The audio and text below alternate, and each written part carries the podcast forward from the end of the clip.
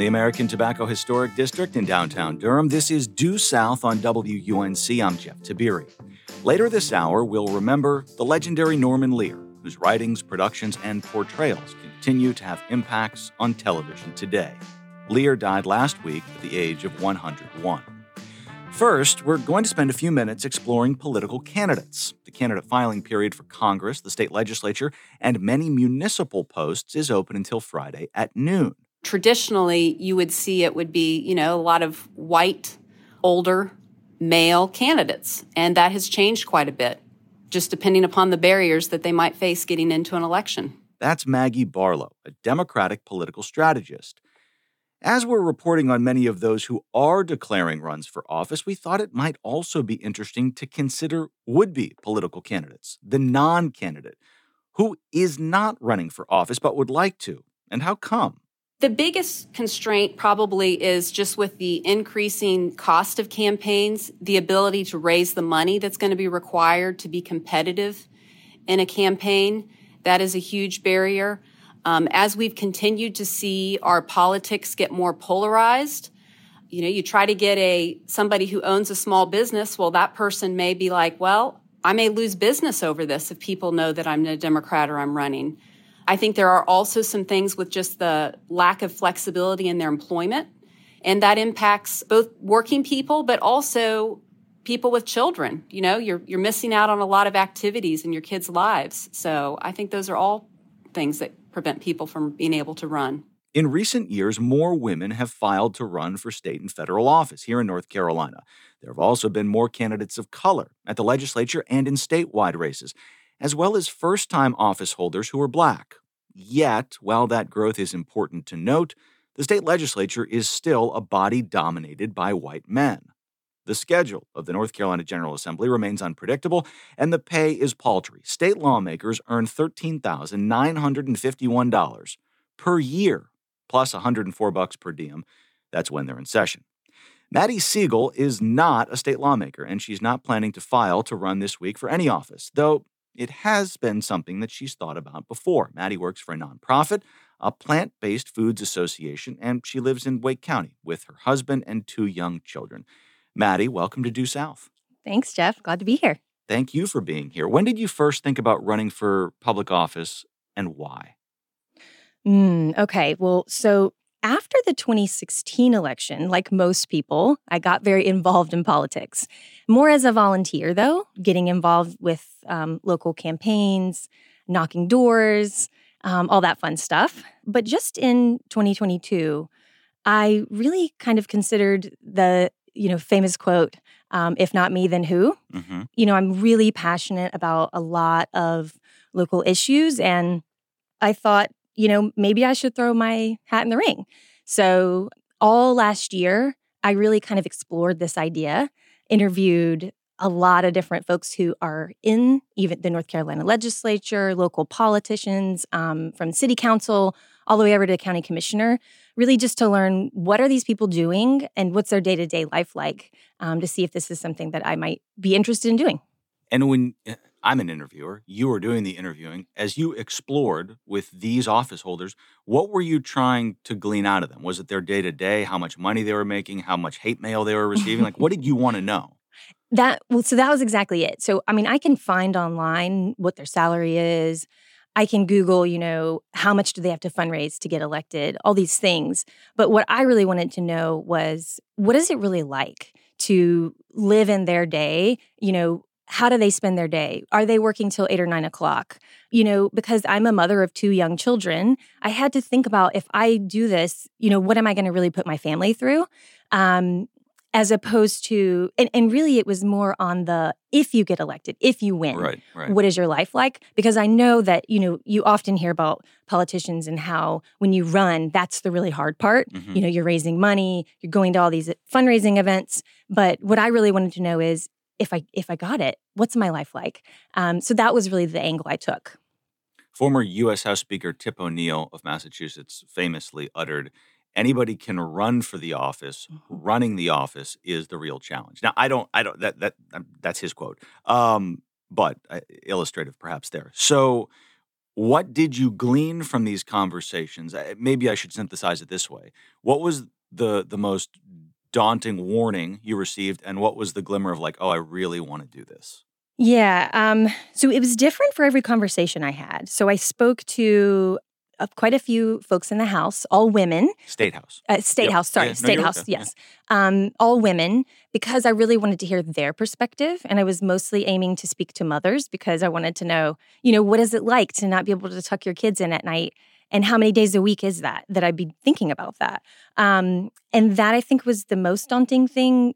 Um, of course, in addition to the low salary and the fact that um, for many of them, they do retain their full time job while they do this work. And the work is full time. And I'm just speaking about the General Assembly here, but we, we say that these are part time jobs. And from what I gleaned from them, it, it's really not. I think the other really daunting thing was just that they have to be available so much in the evenings, Mhm, um, and they don't really know their schedule. mhm. Um, this was something I also found out from the security guards. So I went to the General Assembly, and and one thing I thought is, why don't I just talk to the folks who are working in security? And the the folks there are lovely, and they explained to me that they also have to very, have very flexible schedules. Their families n- never know when they're going to be home in the evening. So that for me was really daunting. And then there's the bit about the salary. You know, as you as you said, thirteen thousand dollars. I mean, that's really not enough to sustain a family. And one thing that my husband and I talked about is the fact that, you know, that our daycare costs more than that. Yeah. So we w- we would be paying for me to do this job, which just isn't logical or reasonable. Time constraints, just want to underscore that briefly by noting that I, I spent eight years as a legislative reporter. There is no calendar. Congress has a calendar. You can look and you can see that Congress will be in in July between these dates. And then Mhm. lawmakers have, have home district time, they, they have constituent time, if you will. The General Assembly does not have that. It is a it's a part-time legislature. I'm using air quotes because it is ostensibly a, a, a part-time, full-time job where uh, the salary is less than $14,000 a year. And the salary has not moved for a really long time, several decades now. And it's just not politically a tenable thing uh, to, to, to move forward to increase. And that's why it hasn't uh, raised at this point.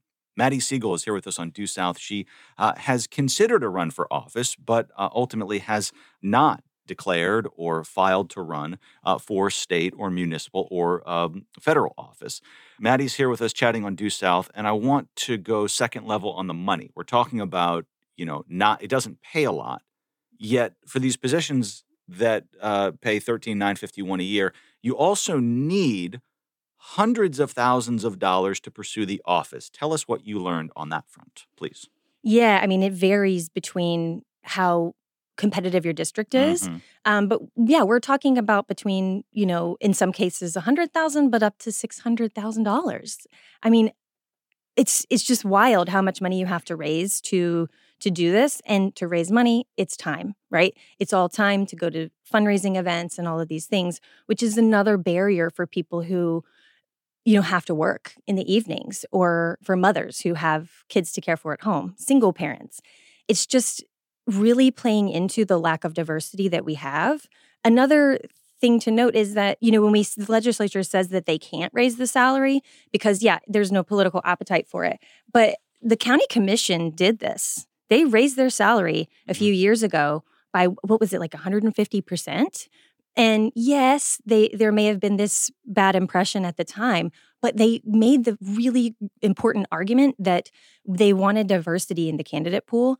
And and look at our county commission; it's it's working um, from what I can see. And so, you know, as we're talking about the money that you raise and the low salary that you earn, one risk I see is that the only kind of people who can do this are either people who are independently wealthy, retired, or have an extremely flexible schedule where they can retain their full time job. So you only end up having lawyers, judges, people like that, or real estate agents. Um, those are a few of those in, um, in the General Assembly. But when you're looking at the diversity experience you need for people who are helping to make laws for North Carolinians, we're really lacking in background and experience from people who have incredible passions and a lot to give, and they just cannot make it work. So, in the omission of those people, with the omission of a, a lack of diversity, your words, which I, I think objectively people would have a hard time disagreeing with. What transpires from your perspective, or what doesn't transpire? Like, okay, there's a lack of diversity. Do you think it really has an impact uh, on the on what transpires the, at the at these legislative bodies? I do. I mean, I think if I think of, you know, for all of us, if you think of your work experience up until this point, for, for every person, there's so much thought that, and, you know, so much that you learn and glean along the way throughout your career to me if i and and my assumption is obviously yes if you're a lawyer great wonderful you have um, that wonderful experience to contribute but there's so many different industries in north carolina and there's so many different avenues to um, express your passion and grow and learn. Um, we're just missing all of those contributions. Our state is very diverse not just in race gender ethnicity all these things we're, we're really just missing missing those backgrounds of people and, and expertise. That's one thing that you know what these folks are bringing is expertise in their areas. We're missing a, a high level of expertise. Um, and then also there's the fact of of just generational wealth and and income. I think we're missing a background of individuals who have come from lower wealth lower socioeconomic backgrounds um, in the legislature just by the nature of the dollars it takes to get there Maddie Siegel is a nonprofit worker who lives in Wake County with her husband and two young children. She considered a run for public office, but ultimately uh, did not file to run for public office. Maddie, thanks for joining us here on Due South. Thanks, Jeff. It was a pleasure. Candidate filing runs through Friday at noon. On the other side, we'll spend some time remembering the TV legend Norman Lear. This is Due South on WUNC.